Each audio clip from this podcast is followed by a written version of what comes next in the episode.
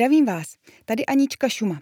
Dneska si v hrnku povíme, jak lehce vylepšit inzeráty a jak předejít tomu, že vám kandidáti utečou jinam.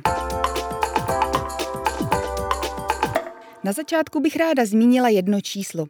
Z nedávného průzkumu vyšlo, že 76% kandidátů se během náboru vůbec nedozví, jak bude výběrové řízení probíhat.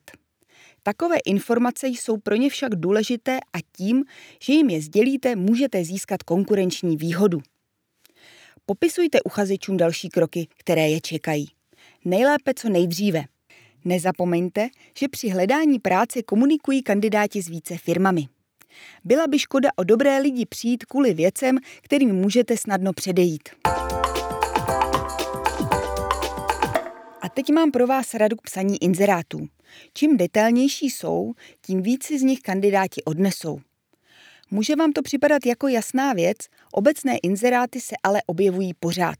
A ve velkém. Z výzkumu sociální sítě LinkedIn přitom vyšlo, že právě konkrétní informace kandidáti oceňují nejvíc.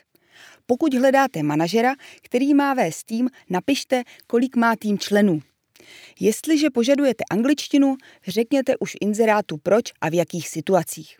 Vyfiltrujete si nevyhovující kandidáty a ty relevantní naopak přilákáte. Občas se stane, že musíte nabrat nového kolegu taky do HR. A právě tehdy byste si měli dát na náboru extra záležet. Tihle kandidáti nejspíš znají všechny náborové procesy i pohovorové otázky.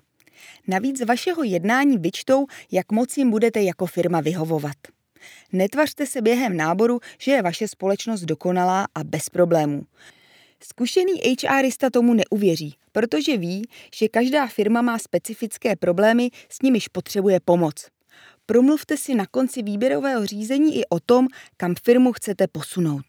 Pokud by vás nábor kolegů do HR zajímal víc dohloubky, máme na tohle téma v magazínu LMC celý článek. To je ode mě dneska všechno. Mějte se hezky.